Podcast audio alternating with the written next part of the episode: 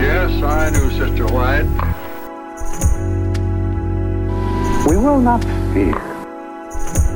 The kingdom is alive. The kingdom's on the move when the poor and the meek and the hungry and the lonely. I'll never forget it.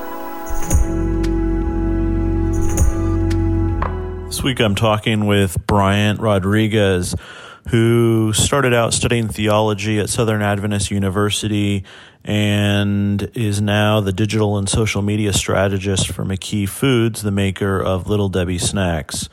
Bryant, it's great to have you here. Tell us a little bit about uh, where you grew up. So, my name is Bryant Rodriguez, uh, full name Bryant Fernando Rodriguez. I am from Minnesota, but I always joke that I really am from Mexico and Minnesota, which is a fun joke to make because it juxtaposes like an entire country with a state. The I was born in Dallas, Texas. My parents met there in Garland Hispanic. They were not Adventists and they got together there and had me and then promptly moved back to Mexico. But around age seven, I moved to Minnesota. So that's what I claim because that's really where I grew up. I so let me jump in there if you don't mind. Yeah, so that's that's a really interesting kind of identity. Um, I've visited both uh, the country and the state, and I'm wondering just um, briefly what about those two things do you think helps define who you are? Uh, that's a great question, Alex. So, obviously, even though I am a U.S. citizen, I do have a very immigrant experience because I was less than a year old when we moved back to Mexico. So when I came to the United States, I had to learn English. I had to acclimate to American culture. Uh, my parents had to work very hard. My parents never got degrees, whether it was here in the U.S. or Mexico, but they, you know, had a comfort with the social world of Mexico that they didn't have here in Minnesota. So, you know, just having that kind of uprootedness and that sense of uh, do I really belong and how can I connect and how can I understand this culture that is now mine but also doesn't feel mine? That's very definitive. And I think as we proceed through this interview you'll see that to some degree it's still like the thing that motivates me the engine that keeps me humming. Uh, as far as Minnesota is concerned you know I really just want to be from LA, so I feel like I do my best to make my cadence and my and my presence as California as possible. But the reality is that you know there's a lot of Midwestern nice in me. Uh, I am you know I've got that passive aggressiveness kind of built into me. I definitely say the word ope. Um, I grew up in Minneapolis, so I don't have the heavy Minnesota uh, personality that some of my friends have who um, were from outside the city. So I grew up in Minneapolis. You know, I saw I saw a lot of uh, there's a lot of ethnicity. There's a lot of diversity. Sure. So yeah. in terms of like who I was, like I never felt like I grew up in a very white state um, or in a white culture. Uh, but the reality is, that Minnesota might be if you kind of leave the, the the city. So it's kind of an interesting juxtaposition where like I'm an immigrant in terms of like experience, in terms of life. I'm a U.S. citizen in terms of where have I lived the most. I'm an American. Uh, do I have relationship to like you know super Anglo culture? Not really. I grew up in a minority church.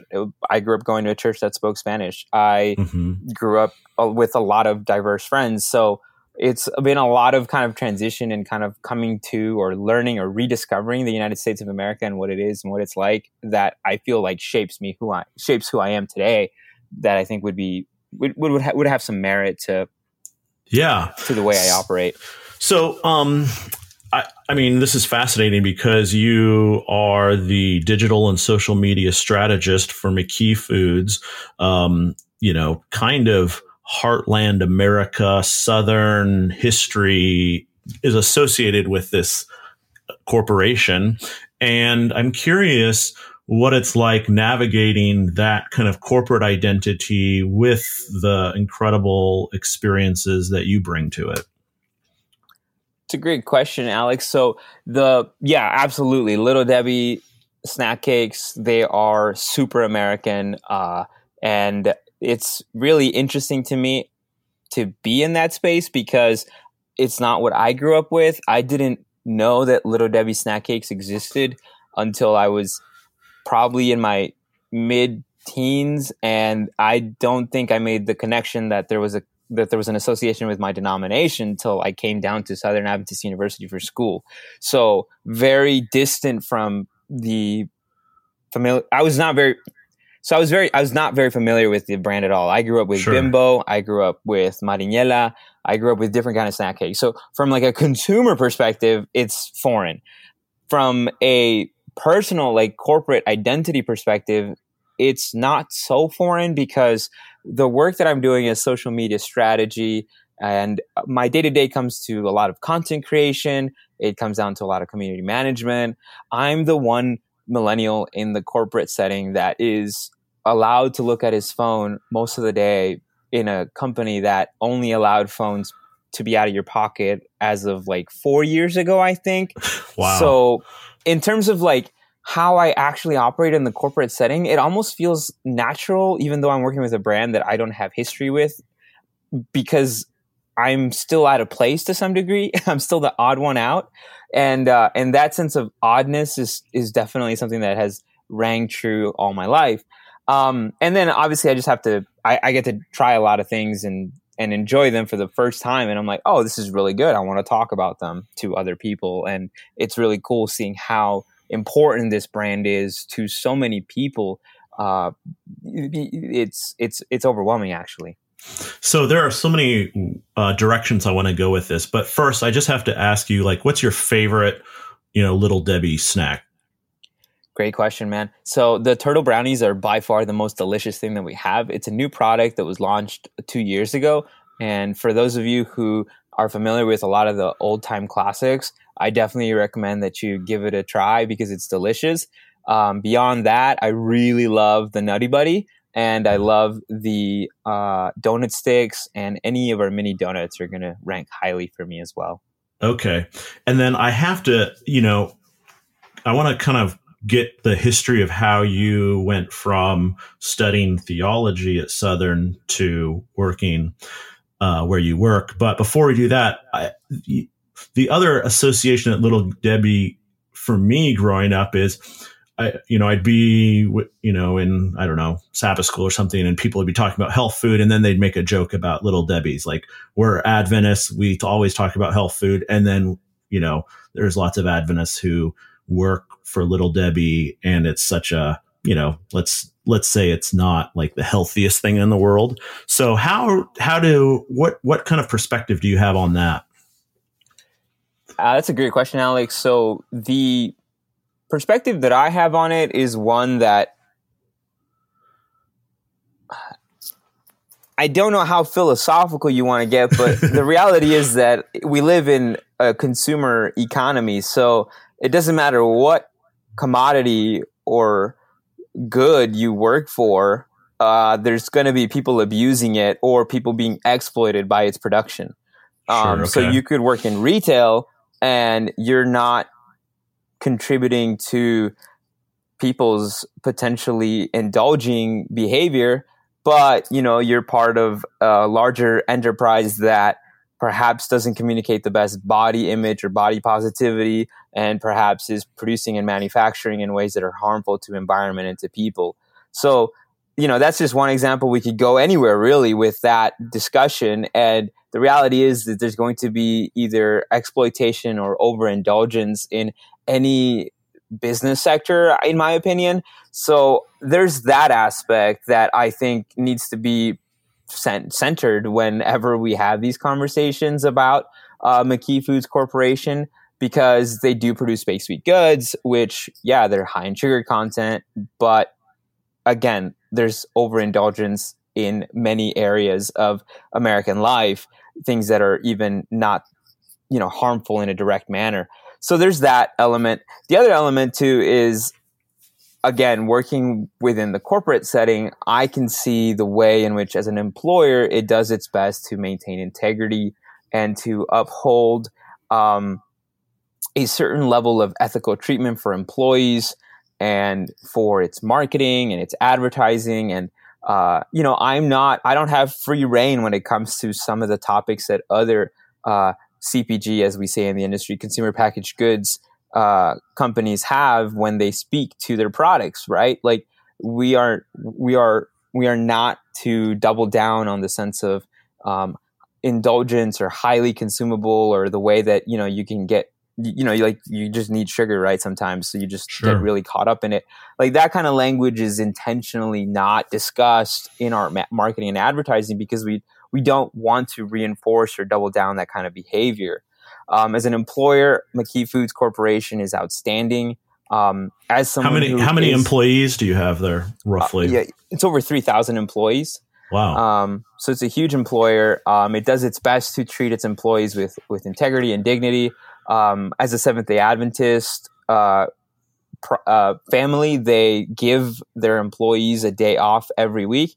This is something that I think isn't clarified enough. Uh, they have they shut down baking. They shut down everything for a whole day. Um, so everyone gets a day off, whether you're a plant worker who does a menial job or you know you're the VP. Like there's a level of everyone gets a day off, everything gets shut off, and I don't know. I think to me, like having a Seventh Adventist identity of my own, like I think that's really cool. I can't imagine any other company growing to scale and the to the scale that they've grown and having a day off where like they shut down everything. Um, yeah. I know no other company does it, you know, and so there's a there's I think there's a larger discussion. Obviously, like there's no direct answer to it. Like, is it ironic? Yeah. Is it weird? Probably.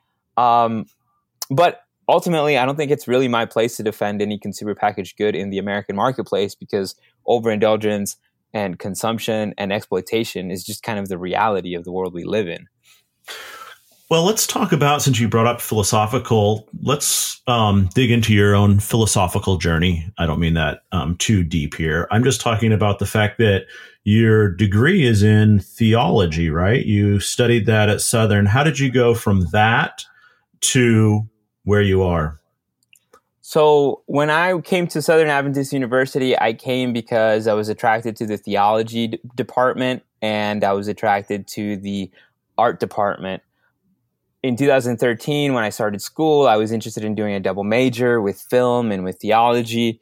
Uh, it turns out that those are two of the most robust degrees in terms of their requirements at Southern Adventist University and it was going to require probably six years of schooling, which I didn't think was going to warrant any additional merits that a degree or diploma would give me. So I ended up committing to a theology degree to get through school in four years. I did my best to fill my calendar with film courses where I could. And so I did a lot of work in the creative field and in video marketing. Um, I happened to be in the right place at the right time in terms of like what people wanted because I think that was the year that every department at every university ever decided they wanted a video guy. So there was a lot of opportunity to get involved in the creation of video content.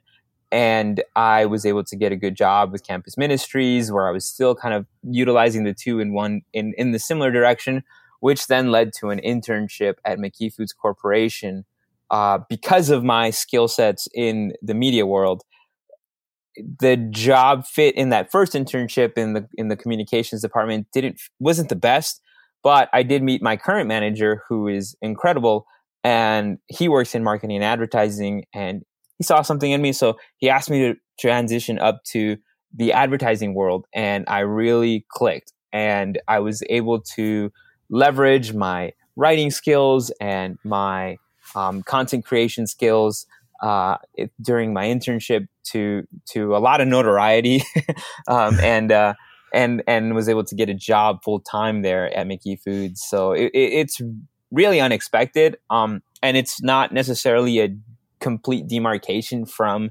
working in ministry. I do ministry still, but uh, it does help pay the bills. So let's talk a little bit about that notoriety. Um, what uh, how did you get like what? Tell us a little bit about those early days and and what really um, broke through for you in um, in working with Little Debbie. My manager had this vision of handing the reins off to uh, me and my coworker, who was also an intern, in the social in, with their social media channels that Little Debbie owns. And it's funny because I think in like the mid like in like 2010, 2011, like it was a good joke in the social media world that an intern was running the account for large corporations. Yeah. Now that's not a joke that holds much water because most companies are going to have a, someone who's full time or even teams. I know Verizon has an entire in house agency that manages their social and digital media. But it's funny because the joke kind of bears out for the way that I entered into this world. I was an intern and I was given the keys to the content creation to the Little Debbie social media account. And I think I was just I think the naivety in, in my in my life helped me to some degree because again, I am not a, a thoroughbred American. I, I have a bit of an immigrant experience, so I don't think it I don't think it was clear in my mind how big of a brand Little Debbie is. And so I had this social media account. I'm like, cool, let's make some cool content. There's an internet game called One Gotta Go that mm-hmm. I jumped into in uh, November of 2017 with the Little Debbie account. This was new because oftentimes brands will not pit their own products against one another. But I had realized that a lot of people like to debate and discuss what their favorite Little Debbie treat is. And, you know, so I wanted to jump into that. And with the game One Gotta Go, you pick four of a type and then you ask people which one would you get rid of forever. And so we created a graphic for Twitter um, I believe it was oatmeal cream pie, Nutty Buddy, uh, the Christmas tree cakes, and the Swiss rolls, I think. And we tweeted it out to the world and said, one got to go forever.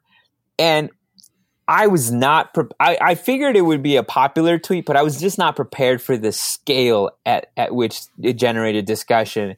Not only was it reported as news later that evening, but it was co- it was taken up and syndicated by uh, one of some of these regional news companies around the internet.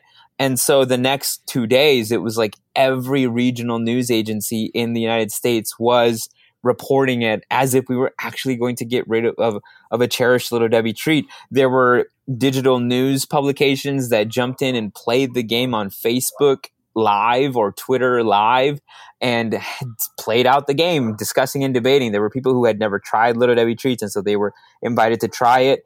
Um, it the noise was so high that I was told I'm not sure because no one told me directly, but I was told that there was a number of employees in the bakery that approached their superintendents and said, "Hey, we saw the news. Which pl- which line are you planning to shut down so that we can start looking for new work? So, so I just got to stop you there because this could seem like chaos, and usually corporations are really afraid of chaos. They don't like people asking questions. They don't like them feeling misinformed. So there's that. But why was this a success? Yeah, man. So it was chaos. In in my mind, it was super fun, but I know for my manager who had to go to meetings with stakeholders uh, who were confused about the chaos. It, I know it was a difficult time, a fun time, but a difficult time for him. It's funny because our company ethos is one that, to some degree, I really appreciate. It's one that doesn't toot its own horn, so it it's good because it doesn't publicize every single great deed it does for the for the world in a performative manner but it's also sometimes uh, an obstacle when you have a situation like this where you're generating a lot of buzz but no one is equipped to handle all the buzz because it's not something that we do on a regular basis. So mm-hmm. it was definitely chaos and it was definitely confusing, but it was a success because the brand generated I believe it was over 17 million impressions in the span of two days. Wow. And we had people talking about Little Debbie treats and Little Little Debbie snacks on the internet and on TV for the next few days. Um, and and it, I mean, you just you just didn't pay anyone anything for that. You know, yeah. companies will spend millions of dollars, if not billions of dollars, if you're in the automotive industry, to advertise and to get lots of impressions. And here was someone that you were paying an internally way an intern hour wage getting 17 million impressions for your brand in a few days for free, you know, Yeah. in terms of like the ad spend. So that's a huge success. And it's, it's a, it was, it was awesome. It was a real adventure.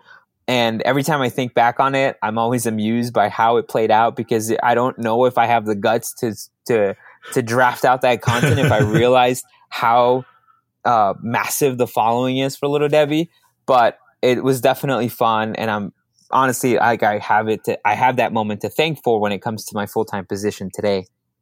So um, that's an incredible story and is just sort of a classic, in a way, American corporate story where all these organizations have tried to navigate what social media um, can do or um, undo for their uh, reputation. Um, what's your day to day like now? You're not um, getting 17 million impressions every day, I'm assuming. So, what kind of drives you? Uh, what are your what What are your kind of I don't know quarterly goals or daily goals or weekly goals? I am responsible for the Little Debbie social media channels and So that's like Facebook, Twitter, Instagram. Instagram. Okay. Yeah, those are the three primary channels. Um, we do some stuff on Pinterest, but uh, it's not that active. hmm in terms of what I do, we have a disc, we have we, uh, the, the the way that we categorize it internally is we talk about content creation, community management, and analytics. Um, and if it was a larger team, you know, there would be multiple people, perhaps, or at least one person to each area. Um, at this point, McKee's foray into de- dedicated social media teams in house is in its early stages, and so I'm handling the role for all three aspects of the work. Wow. Content creation is going to have lots of strategy in it because there's a sense in which you have to be very online, as they say. Um, just be very, very aware of what the cultural pulse is, what's trending, what's good, what's not. Um, and then also what fits your brand voice because something may be very popular, something may be some may, may be a meme that every other brand is jumping into, but does it align with your brand voice? Is it something that will, you know, advance your interests on the internet, or like you said, will it hamper or damage uh, your brand reputation? So there's that aspect of it. There's the community management aspect of it, which is making sure that any messages that are being sent in directly to our social media feeds are being taken care of and directed to the right people. Uh, there's a lot of uh, comment interaction as well. Um, I can't keep up with everything because there's a there's thousands of impressions and, and community and engagement moments that happen every day. But trying to trying to keep level with it in the very least. And then there's the analytics and reporting aspect of it, into keeping oh, keeping tabs on how our numbers are doing, uh, whether we're even in terms of our performance month over month, or whether there's a drop and why, or an improvement and why. And then the other element too that has been added over the last six months has been what people in the industry refer to as paid social, and this refers to um, Facebook and Instagram primarily for us.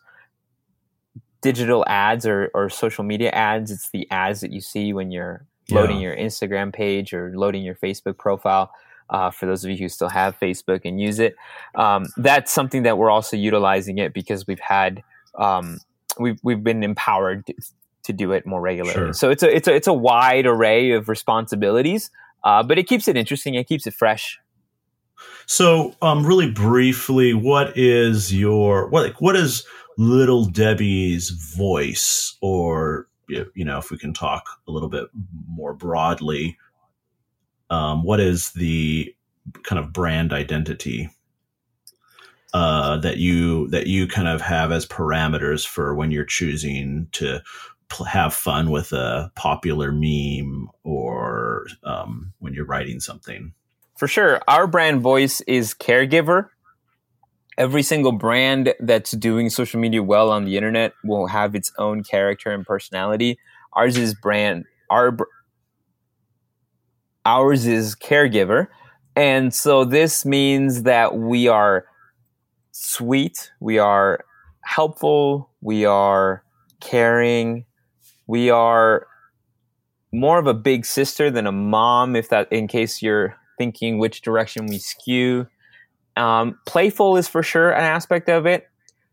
And the way that we handle evaluation or checks and balances to maintain ourselves in line is that um, we create a style guide that provides content pillars, that provides clarity on tone, on language, uh, and this kind of keeps us within a, a, a defined area. There's definitely room, you know, for different interpretations of it across our three social media platforms. And I think that you would find it strongest on our Twitter account because it lends itself to personification in a way that Facebook and Instagram doesn't. But sure. yeah, that's our that's our brand voice, caregiver. That's really interesting. All right. So you mentioned that you still are involved with ministry. And do you mind just talking a little bit about what that means for you? For sure.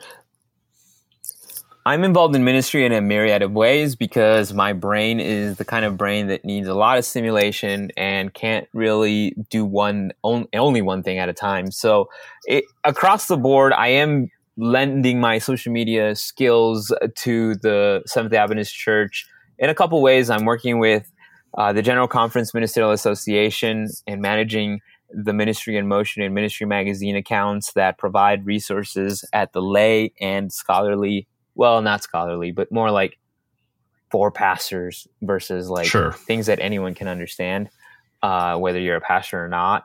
I don't mean that in an intelligence level. I just mean that in an application level. Um, sure. I'm managing their social media accounts, and then I am working on the content side of things with the Haystack. My friend Andrew Ashley is one of the executive producers for it. Sure. Um, so I do blogging, um, I do copywriting, I run a, I contribute to a, a project that my other friend uh, Mark Imbriotti started called the Haystack Reports. Uh, we've done a number of different short documentaries that are trying really hard to be like Vice. Um, and um, I'm also working on a couple of other projects that are in the development stage there. My primary ministerial outlet at the moment, though, and the one that brings a lot of joy to my heart on the weekends, is um, is a volunteer pastor position that I hold at Crosswalk Chattanooga. It is a church plant that is not yet even a year old that has been started here in the Chattanooga area. And it's super fun. There, I work with facilities care, um, which means a lot of setup and tear down and cleanup, but it also means like taking a real responsibility for the way that people are handling the the facility and making making that you know a a, a real communal moment. I, and then also I'm working with um, with discipleship and right now, the first point of order is to get small groups going, and we've had a very successful launch so far. So those are those are those are the two areas in which I contribute to the Crosswalk Chattanooga experience, and it's been super fun. That's cool. Well, um, this will be kind of close to wrapping up here, um, but I'm just kind of curious since you are kind of thinking about the Adventist Church both at a local level, but also helping out at a um, kind of broader um, publishing level. What do you think that the kind of Adventist Church in North America could learn from um, what it, what works um, for other organizations um, engaging in uh, digital and social media? Like what what what are we kind of doing? Maybe let's say what needs to improve um, in that in that area. Yeah, no, that's a really good question. So, the things that need to improve are challenging to put in a succinct sentence because uh, an entity can spend lots of money to beautify its content, to establish a beautiful guide and a great brand voice, and spend money to boost posts and get a tenth of the reach that the 19 year old at Walla Walla with a meme account gets. Sure. and that is true for any organization. I have uh, last year uh, the the the tweet that was associated with the highest impression count around Little Debbie was in mine. It was someone who um, did a parody tweet that couldn't even touch it because it didn't it didn't align with with my brand voice. So there's you know like there's there's a real frustration there. I think sometimes for those of us who are working representing large organizations um, on the internet because you can do a lot and you can spend a lot and you can work really hard and sometimes your stuff gets no traction. So I would say that what I've learned being in the social media space professionally is the is that there's a real there's a real movement to moving away from mere statistics or measurement of likes and comments, retweets, or shares um, as your as your indicator of success, because those can be bought, and oftentimes they're not a good indicator of whether or not you're resonating with your audience. So I would say that you really just want to focus on building communities, um, and it's something that is being done well, I think already organically, but could be taken seriously by other people who represent Adventist ministries or Adventist departments in our church. The utilization of Facebook groups, the utilization of uh, dedicated Instagram pages for community groups, um, these kinds of opportunities are not that difficult to employ. And honestly, they go farther because you're able to actually make connections um, as opposed to having a Facebook page that then you need to update and, and continue to curate in a way that requires resources on a daily basis. Um, you're not, I don't think there's any Adventist organization outside of maybe AdventHealth who can outspend um, the money that is being spent on Facebook and, and, and other social media platforms to promote content. So I would say that the first point of order would be for someone to say, okay, if I'm going to enter the social space, it's to create an audience and to then take that audience to make it a community. So, what would that community need to be? What is the community that I would best serve? And then work doing your best to work towards that. If you want to hire someone like me who has knowledge of what kind of content gets steam, hey, that's that's a good thing to do. I don't think you lose anything from that. But um, I think the, the, the true purpose of any social media account that's going to be associated with our denomination would be to go from um, audience to community, and then leading that community in whatever way it needs to be led. Well, thank you. I really appreciated talking with you today.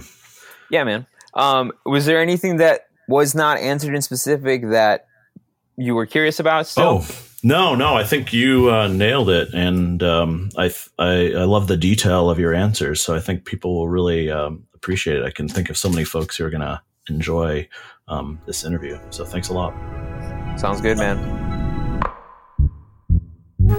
Yes, I knew Sister White. We will not fear.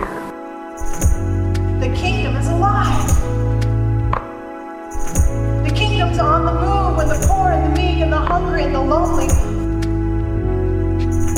I'll never forget it.